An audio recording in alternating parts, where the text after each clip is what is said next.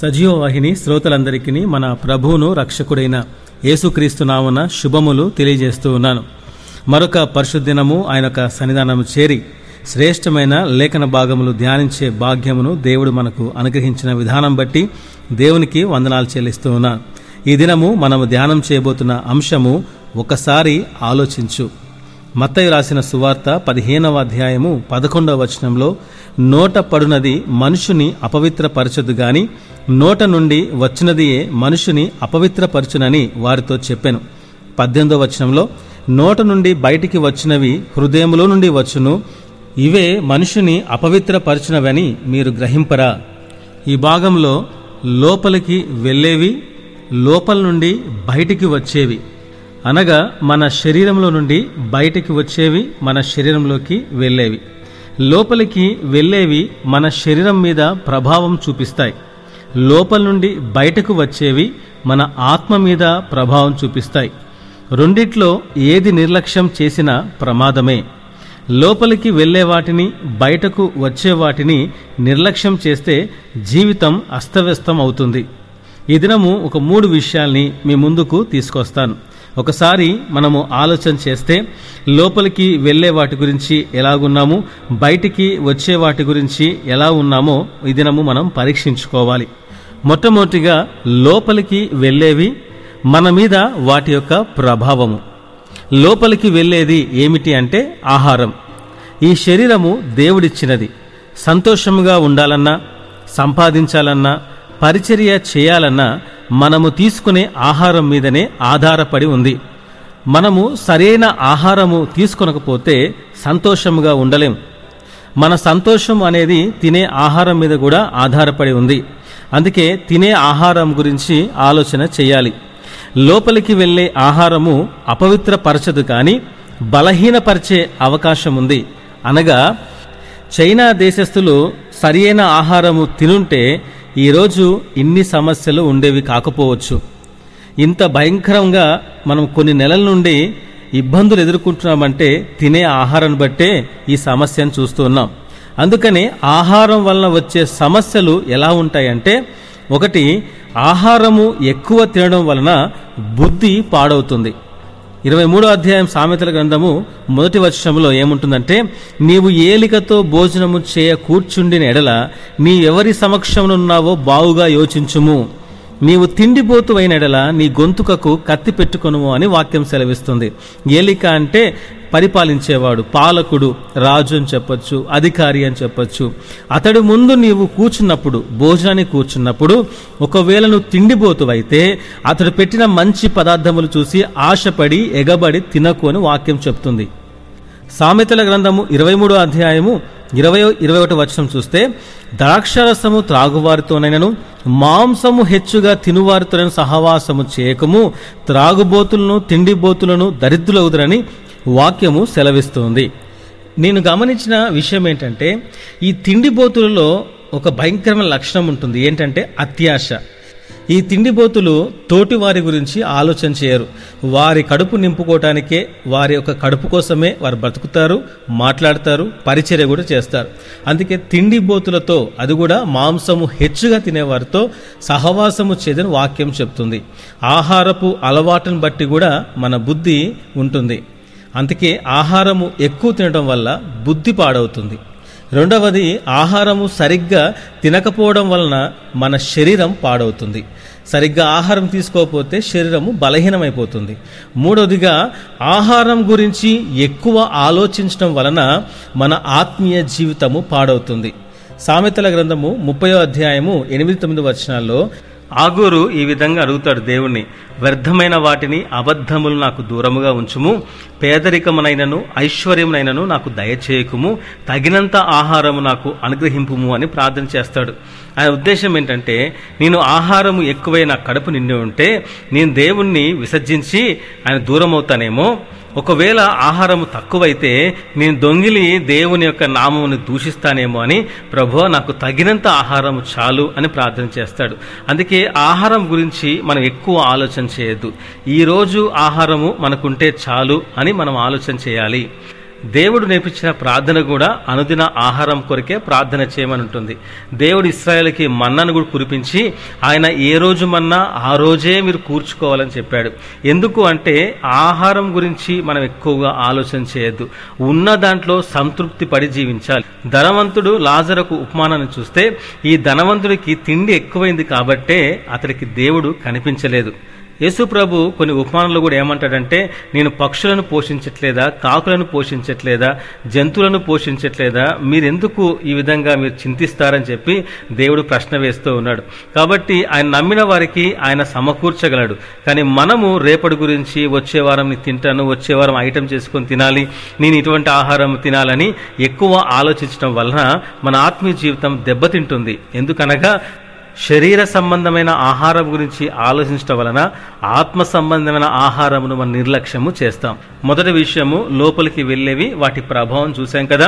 ఆహారం ఎక్కువ తినడం వల్ల బుద్ధి పాడవుతుంది, ఆహారం సరిగ్గా తినకపోవడం వల్ల శరీరం పాడవుతుంది, ఆహారం గురించి ఎక్కువ ఆలోచించడం వల్ల మన ఆత్మీయ జీవితం పాడవుతుంది. రెండవ విషయాన్ని గమనిస్తే బయటకు వచ్చేవి మన మీద వాటి యొక్క ప్రభావం. మత్తయి రాసిన సువార్త 15వ అధ్యాయము 18-19 వచనాలను గమనిస్తే, నోట నుండి బయటికి వచ్చినవి హృదయములో నుండి వచ్చును, ఇవే మనుషుని అపవిత్రపరచునని యేసు ప్రభు తెలియజేసిన విషయాలు మత్తయి సువార్తలో చూసాం. అక్కడ 19వ వచనంలో కొన్ని విషయాలు రాయబడి ఉన్నాయి. ఇదే విషయము మార్కు రాసిన సువార్త 7వ అధ్యాయము 21-22 వచనాల్లో లోపల నుండి అనగా మనుషుల హృదయములో నుండి వచ్చేవి కొన్ని విషయాలు రాయబడి ఉన్నాయి. మత్తయి సువార్తలో ఉన్న కొన్ని విషయాలను మార్కు సువార్తలో ఉన్న ఆ కొన్ని విషయాలు మనం కలిపితే దాదాపుగా 14 లక్షణాలు బయటికి వస్తాయి. మానవుని హృదయ స్థితి ఇక్కడ మనకు స్పష్టంగా కనిపిస్తుంది. ఎలాంటి భ్రష్ట స్వభావంతో మనిషి పుడతాడో కూడా ఇక్కడ మనం చూడొచ్చు. ఇదే విషయాన్ని కీర్తనకారుడు 58వ కీర్తన 3-4 వచనాలు ఏమంటాడంటే, తల్లి కడుపున పుట్టినది మొదలుకొని భక్తిహీనులు విపరీత బుద్ధి కలిగి ఉందరు, పుట్టిన తోడనే అబద్ధములాడుచు తప్పిపోదురు, వారి విషము నాగుపాము విషం వంటిదని కీర్తనకారుడు చెప్పాడు. ఇక్కడ రెండు సువార్తలో ఉన్న లక్షణాలు మనం చూస్తే వాటిలో ఏ ఒక్క లక్షణమైన మనలో ఉన్నాయంటే మన ఒక హృదయము అపవిత్రముగా ఉన్నట్లే.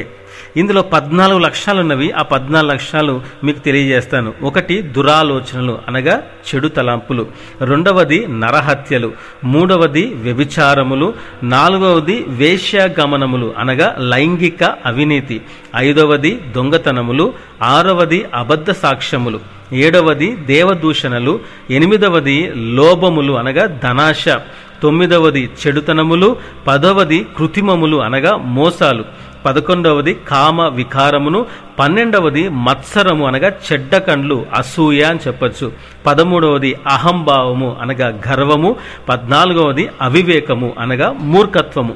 ఇవన్నీ కూడా మనుషులను అపవిత్రపరుస్తాయి. ఒకవేళ ఈ 14 లక్షణాల్లో ఏ ఒక్క లక్షణం అన్నా గనక మనలో ఉన్నాయంటే మనము అపవిత్రమైన జీవితము జీవిస్తున్నట్టే. అందుకనే ఇర్మియా ఈ విధంగా అంటాడు 17వ అధ్యాయం 9వ వచనంలో, హృదయము అన్నిటికంటే మోసకరమైనది, అది ఘోరమైన వ్యాధి కలది, దాన్ని గ్రహింపగలవాడెవడు అని ప్రశ్న వేస్తూ ఉన్నాడు. అది ఘోరమైన వ్యాధి కలదంట అనగా ఈ 14 లక్షణాలు మనం చూసాం కదా. ఈ 14 అన్నీ కూడా వ్యాధులే. మన శరీరానికి మలేరియా, టైఫాయిడ్ ఇలా రకరకాల ఇలా వ్యాధులు ఉన్నావో అలాగా మన ఆత్మీయ జీవితంలో కూడా ఈ 14 రకాల వ్యాధులు ఉన్నాయి. ఈ వ్యాధుల్లో ఏదన్నా వ్యాధి నీకున్నదా ప్రశ్న వేసుకోవాలి. అదే అధ్యాయము ఇర్మియా గ్రంథము 17వ అధ్యాయం 10వ వచనంలో, ఒకని ప్రవర్తనను బట్టి వాని క్రియల ఫలము చొప్పున ప్రతీకారము చేయుటకు యెహోవాను నేను, హృదయమును పరిశోధించువాడను, అంతరంద్రియములను పరీక్షించువాడనని దేవుడు చెప్తూ ఉన్నాడు. హృదయము అన్నిటికంటే మోసకరమైంది, అది ఘోరమైన వ్యాధి కలదంట అనగా అర్థం ఏంటంటే పైనున్న ఈ లక్షణాలన్నీ కూడా వ్యాధులు. అవి మనలో ఉన్నవా లేదో చూసుకోవాలి. దాన్ని గ్రహింపగలవాడెవడు అంటే ఏంటి, దాన్ని గ్రహించేది దేవుడే. మన హృదయమును పరిశోధించేవాడు మన దేవుడే. ఆయన పరిశోధించినప్పుడు ఈ 14 వ్యాధుల్లో ఏదన్నా వ్యాధి మనలో ఉంది అంటే మనం వెంటనే ఒప్పుకొని, ప్రభువా నన్ను క్షమించు, ఇదిగో ఈ వ్యాధి నాలను చెప్పాలి. ఆయన పరీక్షించి పరిశోధించి పరిశుద్ధాత్మ దేవుడు మనతో మాట్లాడుతూ నీలో ఈ వ్యాధి ఉంది తీసుకొని చెప్పినప్పుడు మనం వాటిని గ్రహించాలి. సామెతల గ్రంథము 28వ అధ్యాయము 26వ వచనంలో తన మనస్సును నమ్ముకుని వాడు బుద్ధిహీనుడు అని రాయబడి ఉంది. ఈ హృదయంలోని వచ్చే ఆ ఆలోచనలు, హృదయం వచ్చే ఆ లక్షణాలు కనుక మనం వాటి మీద ఆధారపడి నేను సరిగ్గానే ఉన్నానని మన మనసును నమ్ముకుంటే మనం బుద్ధిహీనులమని వాక్యం చెప్తుంది. ఇది రెండవ విషయము. చివరిగా మూడవది, అపవిత్రమైనవి బయటకు ఎందుకు వస్తాయి, ఎప్పుడు వస్తాయి? రక్షింపబడక ముందు ఈ లక్షణాలన్నీ కూడా మనలో ఉంటాయి. ప్రతి మనిషిలో ఈ లక్షణాలు అన్నీ ఉంటాయి.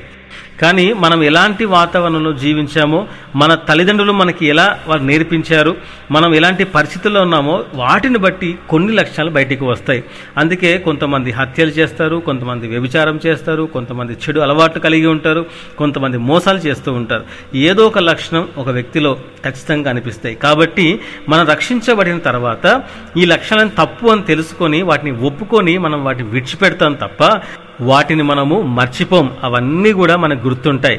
వాక్యంలో, ప్రార్థనలో మనం ఎంతగా ఎదుగుతామో అప్పుడు అవన్నీ కూడా సంపూర్ణంగా చచ్చిపోతూ ఉంటాయి. ప్రియమైన వారలారా, అందుకే మనం ఆత్మీయ జీవితంలో చేసే పని ఏంటంటే యుద్ధము. రక్షించబడిన తర్వాత మనం సాతానుతో యుద్ధం చేస్తూ ఉన్నాం. ఎఫెసీ పత్రికలో అదే అంటాడు పౌలు, మీరు పోరాడేది మనుషులతో కాదు, మనం పోరాడేది అంధకార శక్తులతో పోరాడుతున్నాం. ఈ పోరాటంలో మనము ఓడిపోయామంటే ఈ 14 వ్యాధుల్లో ఏదో ఒక వ్యాధి బయటకు వస్తుంది. ఆ లక్షణాల్లో ఒక లక్షణం బయటకు వస్తుంది. నీవు చేయగూని పనులు రక్షించబడిన తర్వాత కూడా చేస్తున్నావంటే నువ్వు సాతానుతో చేసే యుద్ధంలో నీవు ఓడిపోయినప్పుడే అలాంటి పనులు చేస్తావు.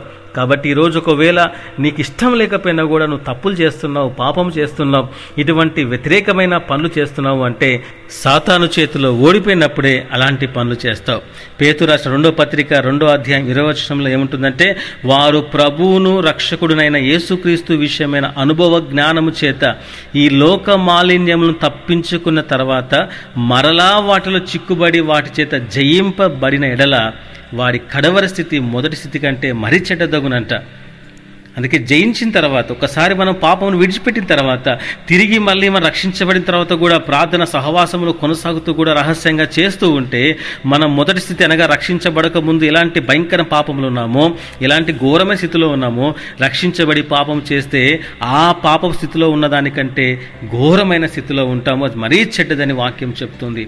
అందుకని ఏమంటాడంటే యాకోబు తన పత్రికలు రాస్తూ 1వ అధ్యాయం 14-15 వచనాల్లో, ప్రతి వాడును తన స్వకీయమైన దురాశ చేత, ఎవడో వల్ల కాదు, నీ యొక్క చెడ్డ దురాశ వలన ఏడవబడి మరలు కొల్పబడిన వాడై శోధింపబడును. దురాశ అనగా నీలో ఉన్న చెడ్డ ఆశ, చెడ్డ కోరికలు గర్భము తరించి పాపము కనగా ఆ పాపము పెరిగి పరిపక్వమై మరణమును కంటుంది. జాగ్రత్త అని సెలవిస్తున్నాడు.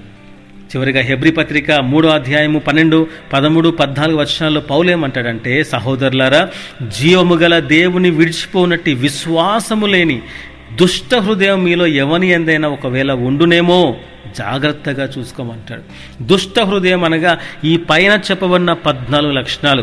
ప్రియమైన విశ్వాసులారా, మరి ఒకసారి చెప్తూ ఉన్నాను, ఈ 14 లక్షలు ఒక లిస్ట్ రాసుకోండి, ఒక పేపర్లో రాసుకొని దాన్ని జాగ్రత్తగా పరిశీలన చేసి అలాంటి లక్షణాలు నీ హృదయంలో ఉన్నవేమో, అది ఉంటే ఆ హృదయము దుష్ట హృదయమే. 13వ వచనంలో ఏమంటాడంటే, నేడు మీరు ఆయన శబ్దమును వినినెడల కోపం పుట్టించినప్పటి వలె మీ హృదయములను కఠినపరచుకొనకూడని ఆయన చెప్పెను గనక పాపం వలన కలుగు భ్రమచేత, ఆ 14 లక్షల వల్ల కలుగు భ్రమచేత మీలో ఎవడును కఠినపరచబడకున్నట్లు నేడు అను సమయం ఉండగానే ప్రతి దినము ఒకరినొకడు బుద్ధి చెప్పుకోమని వాక్యం సెలవిస్తుంది. కాబట్టి నేడు అను సమయం ఉండగానే, ఆయన రాకడ ఇంకా సమీపంగా ఉంది, ఈరోజు బతికున్నాము, ఈ వాక్యం వింటున్నావు అంటే దేవుని కృప మన మీద ఉంది, మనకి ఇంకా సమయం ఉంది. మనల్ని మనం మోసం చేసుకోవద్దు, మనం అపవిత్రపరచుకోవద్దు. మన దురాశలు, మన చెడ్డ విషయాలు, మనలో ఉన్న చెడ్డ లక్షణాలు, ఆ కోరికలు మనల్ని ఈడ్చుకొని పోకుండా చూసుకోవాలి. అవి తెలుసుకున్న వెంటనే పశ్చాత్తపడి ప్రభువా నాలో ఈ లక్షణాలు తీసేయి అని మనం ప్రార్థన చేయగలిగితే దేవుడు మనల్ని పరిపూర్ణతలోకి నడిపించగలడు. కాబట్టి ఈరోజు లోపలికి ఏమెళ్తున్నాయి, బయటకి ఏమొస్తున్నావో మనం చూసుకోవాలి. లోపలికి వెళ్ళేవి మనం అపవిత్రపరచవు కానీ మనల్ని బలహీనపరిచే అవకాశం ఉంది. బయటకు వచ్చే మనం అపవిత్రపరుస్తాయి కాబట్టి వాటి మీద మనం దృష్టి ఉంచాలి. కాబట్టి ఈరోజు ఒక్కసారి ఆలోచించు, నీ హృదయాన్ని పరిశీలన చేసుకొని దేవునికి ఆయాసకరమైంది ఏదైనా ఉంటే క్షమాపణ కోరుకొని నూతన బలం పొందుకుందాం. ఇటు మాటలు దేవుడు దీవించునుగాక. ఆమేన్. ప్రార్థన చేసుకుందాం. పరిశుద్ధుడా, మహోన్నతుడా, నీకు వందనములు స్తోత్రాలు చెల్లిస్తూ ఉన్నాం. ఈ యొక్క సమయంలో ప్రభా, నువ్వు ఇచ్చిన లేఖన భాగం బట్టి వందనాలు చెల్లిస్తూ ఉన్నాం. ప్రభా, లోపలకు వెళ్ళినవి మమ్మల్ని అపవిత్రపరచవు, కానీ లోపల నుండి బయటికి వచ్చేవే మమ్మల్ని అపవిత్రపరుస్తాయని చెప్పావు. నీవు చెప్పిన ప్రభా, ఈ మాటలను గ్రహించి వాటి అర్థం చేసుకొని వాటి ప్రకారం జీవించే కృపను దయచేయండి. ఏదైనా చెడు లక్షణాలు లోపల ఉంటే ప్రభా, వాటిని తొలగించే శక్తిని మాకు దయచేయండి. పరిపూర్ణతలో సాగుట కృప చూపించండి. ఈ వాక్యం విన్న ప్రతి హృదయాన్ని ప్రభా తాకి అయా ఈ వాక్యము ఫలింపచేయండి. ప్రతి జీవితంలో కావాల్సిన అన్ని ప్రభా మీరు సమకూర్చండి. ఎవరు వేటి మీద ప్రార్థన చేస్తారో వాటి జవాబు దయచేయండి. నూతన బలము దయచేయండి. నీ పరలోకపు సంతోషంతో సమాధానంతో నింపి ప్రభా బలపరచమని మహిమ చెల్లించుకుంటూ యేసు నామమున ప్రార్థిస్తున్నాం తండ్రి. ఆమేన్.